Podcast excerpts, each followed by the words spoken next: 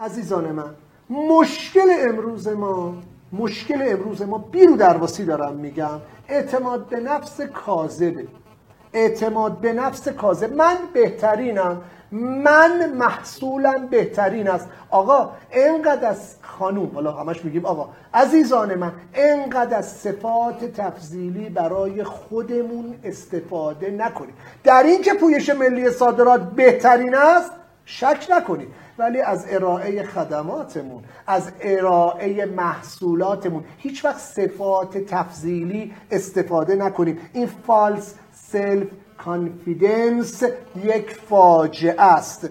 ما همه چیز رو نمی‌دونیم. چون همه چیز رو نشنیدیم. چون همه چیز رو دانم به قول شما چون تحقیق جامعی نداشتیم. صرف این که بگم من بهترینم. ما متاسفانه متاسفانه در شرایطی زندگی می‌کنیم که نظارت تخصصی روی محصول خود من نبوده. اگر قرار بوده ناظری بیاد ممیزی بیاد آدیتوری بیاد صرفا اومدیم مستندات رو براش آماده کردیم. و ارائه کردیم. من خیلی مردم خیلی در صنعت صاحب حرفم صاحب عنوانم. خودم رو آماده کنم برای ممیزی های unannounced یعنی چی میگن؟ از پیش تعیین نشده. آیا من برای چنین ممیزی هایی آمادم؟ متاسفانه آگاهی عمومی مصرف کنندگان امروز به حد اقل در کشور ما رسیده ولی در دنیا اینطوری نیست. ضمن اینکه ما کالای جایگزین با ارزش افزوده جذابتر هم نداریم. میگیم آقا بودور کباردی همین است که هست باید هم همینو مصرف کنیم. چاره ای نداریم. عزیزان من این مشکل مشکل امروز جامعه ای ماست. ولی در دنیا برای منی که قصدم ارزآوریه برای اینکه منی که می‌خوام سفر کارآفرینی به روش صادرات رو آغاز بکنم من باید بر چالش ها اشراف داشته باشم. بگید چه اتفاقی افتاد در اون ریکالی که چند روز پیش مطرح شد در سطح دنیا. خیلی هم صدا کرد. فکر نکنید فقط در ایران صدا کرد. در تمام دنیا این recall صدا کرد. مقصر چی بود؟ چی هست؟ چگونه باید جلوشو بگیریم؟ اول من یه توضیح در مورد recall محصولی که اتفاق افتاد بگم که به دلیل دو تا موضوع recall شد.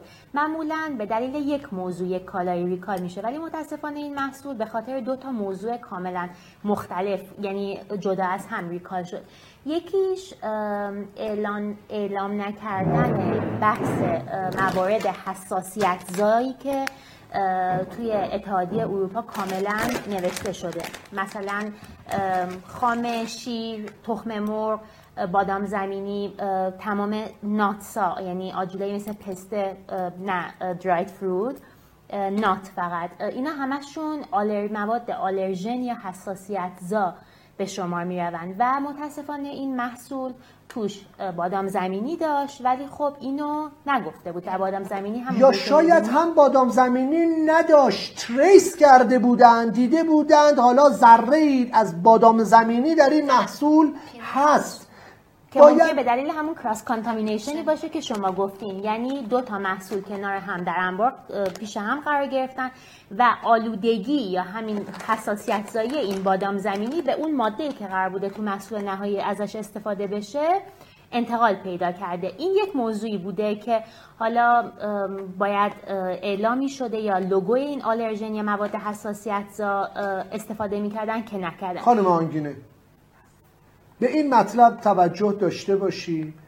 عزیزان من اگر قرار محصولی را بندی نماییم که بر دانش تأمینش اشراف داریم.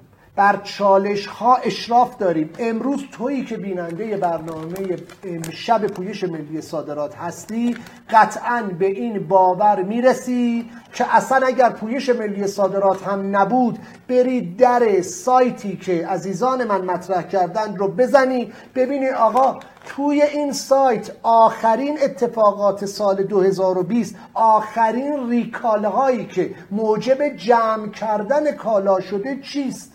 مگه میشه من بسته‌بندی ناتسی بزنم؟ بندی تولید بکنم که علامتی مثل علامت نات در واقع علامت احتیاطی به این شکل رو روی بندیم نداشته باشم. شما می‌تونی نشون بدی اینو؟ می‌تونی جلو بری؟ اینجاست. بله.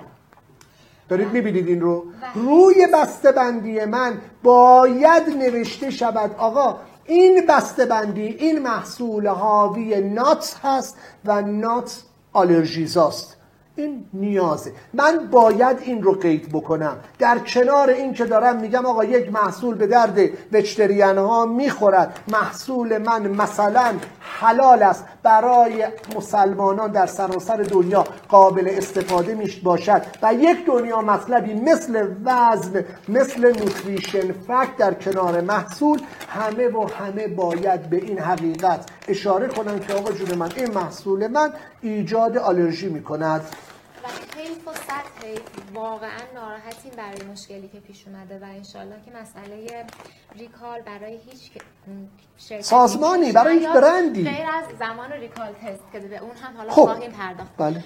این موضوع اشتباه labeling یعنی wrong labeling در trend ی که از سال 2010 تا دسامبر 2019 اومدن جمع کردن. که بیشترین recall توی موضوعات بسته‌بندی مربوط به چه موضوعی بوده؟ همین موضوع labeling بوده. یعنی از 707 موردی که سایت FSANZ اعلام کرده که می‌تونید اونجا خیلی راحت یه بار دیگه سایت رو بگید. F S A N Z. F S S A N Z. Food Standard Australian and New Zealand این بله. reference اونا هست. 283 مورد recall داشتن.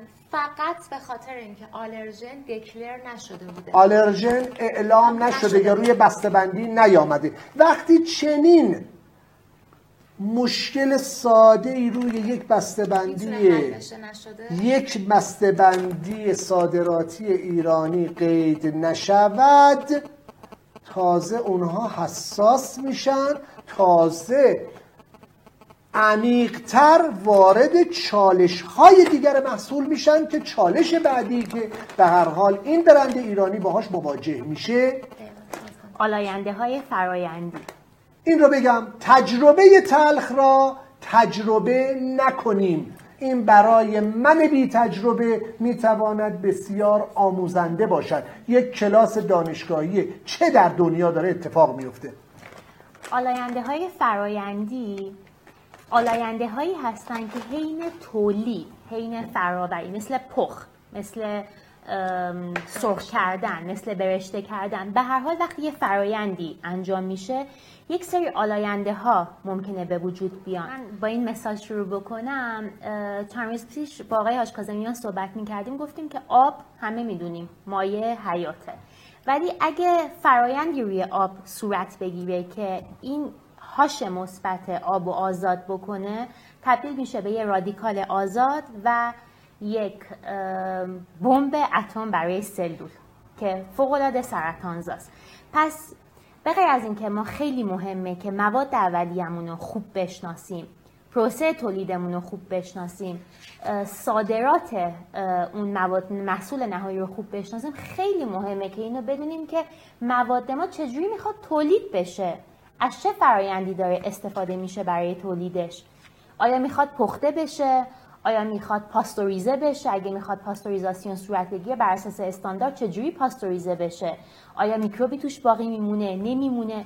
و اینکه آلاینده های فرایندی آلاینده هایی هستن که طی از 2017 به بعد خیلی روش شروع کردن کار کردن و متوجه شدن یک هیته یک موضوع کاملا نوینیه و به نظر من چرا گفتم همه چیز رو همگان دارن؟ چون توی یک سازمان اون تیمی که روی این موضوع کار می‌کنه باید اشراف کامل به تمامی این موارد داشته باشه که آیا الان محصولی که من دارم تولید می‌کنم ایمن هست با کیفیت هست و هر کدوم یک قسمتی رو می‌تونن کاور بکنن یا پوشش بدن. یکی از این آلاینده های فرایندی که توی محصول به وجود اومده بود گلیسرول استرز یا یک سری اسیدهای چربی هستن که از روغن پالم به وجود میان. ما اول باید بدونیم اصلا شاید خیلی از کشورها مجاز ندونن که روغن پالم توی محصول استفاده بشه. ما توی صنایع خشکبار داریم کار می‌کنیم. با وجود اینکه روغن قنادی می‌تونه خیلی برامون به صرفه باشه از لحاظ هزینه برای چی داریم از روغن آفتابگردان خالص استفاده می‌کنیم. چون برای مشتریای ما خیلی مهمه که روغن پالم توی محصول وجود نداشته باشه. به دلیل حالا مشکلات زیاد قلب خانم شما از کجا متوجه شدی روغن آفتابگردانی که داری مصرف می‌کنی 100 درصد خالصه؟ خب اولا ما میایم یک جواب آزمایشی از تامین کنندمون می‌گیریم. در این خصوص مطالبه می‌کنید. بله مطالبه می‌کنید جواب آزمایشی؟ جواب آزمایش کمیکال یا شیمیایی اون محصول که نشون بده که الان از چه محتویاتی ساخته شده و اونجا کاملا نوشته شده و تامین کننده به ما این اطمینان رو داده که این محصول 100 درصد آفتاب گردن ولی آیا ما اکتفا می‌کنیم به این؟ آفرین. چرا من این سوال پرسیدم؟ برای اینکه چه بسیار تأمین کنندگانی که مدعی بودن روغن آفتابگردون صد درصد دارن تولید می‌کنن. نمونه برداری کردیم برای آزمایشگاه ها چه داخل چه خارج از کشور فرستادیم و متاسفانه متوجه شدیم ناخالصی دارد. حالا ناخالصی چیست؟ شاید درست نباشه. الان من این مطلب رو مطرح کنم. ولی عزیزان من اونهایی که دارید مصرف می‌کنید این روغن رو. اینکه ما در حد اقل مصرف مصرف کنیم یک حتی اگر قرار تریت کنیم یا محصولمون رو آغشته کنیم به این, به این نوع حالا افزودنی ها سعی بکنیم اون رو در حد اقل. خود من امروز دستور دادم به خط تولیدمون در یکی از شهرستانه های میهن عزیزم که آقا مصرف روغن آفتابگردونمون رو به یک سوم برسونید. با اینکه خیلی کم داشتیم مصرف می‌کردیم. گفتم مصرف رو به حد اقل برسونید برای اینکه داریم مجددا این ربند رو داریم آزمایش می‌کنیم. ما مجبور شدیم supplier مون رو عوض بکنیم. نمی‌تونیم خطمون رو متوقف بکنیم. پس میایم یک دستورات حرفه‌ای میدیم به خطمون تا شاید از عواقبی جلوگیری بشه. بله کاملا درسته. یک آلاینده دیگه ای که توی این حالا محصول پیدا شده بود بهش میگن 3MCPD یعنی مونوکلوروپروپندیول اگه درست تلفظ کرده باشم. اینم دوباره یک آلاینده که از اسیدهای چرب اشباع به وجود میاد. که همون مارگارین روغن پالم دقیقا چیزایی که روی عروق و قلب انسان می‌تونه باعث سکته بشه. خب این آلاینده ها توی این محصول متاسفانه وجود داشته. حالا چجوری میشه این آلاینده ها رو کم کرد؟ یا اصلا چجوری میشه؟ ما از کجا می‌تونیم متوجه بشیم حدود این آلاینده ها چیه چقدره؟ اینجا باید یک تیم خیلی مشتاق برای تحقیق وجود داشته باشه که مداوم به صورت مستمر دنبال استانداردهای جدید ویرایش های جدید هر استاندارد باشه و متوجه بشه که الان ممکنه این آلاینده این میکروب این باکتری هر چیزی توی محصول من وجود داشته باشه. و EU regulation یعنی قوانین اتحادیه اروپا امسال توی جون 2020 برای اولین بار اومد حدود این آلاینده ها رو کم کرد. متاسفانه من اگه بخوام اشاره بکنم که این آلاینده ها چقدر از حد بیشتر بودن آلاینده بر اساس اتحادیه اروپا یا EU regulation باید 20 میکروگرم بر کیلوگرم می بود ولی توی این محصولی که ریکال شده 4831 میکروگرم بر کیلوگرم بوده که تقریبا میشه گفت بله. فاجعه است. بله. ولی خب ما درس می‌گیریم دیگه تجربه تلخ همونجور که دوستان فرمودن فرمودن. تجربه نمی کنیم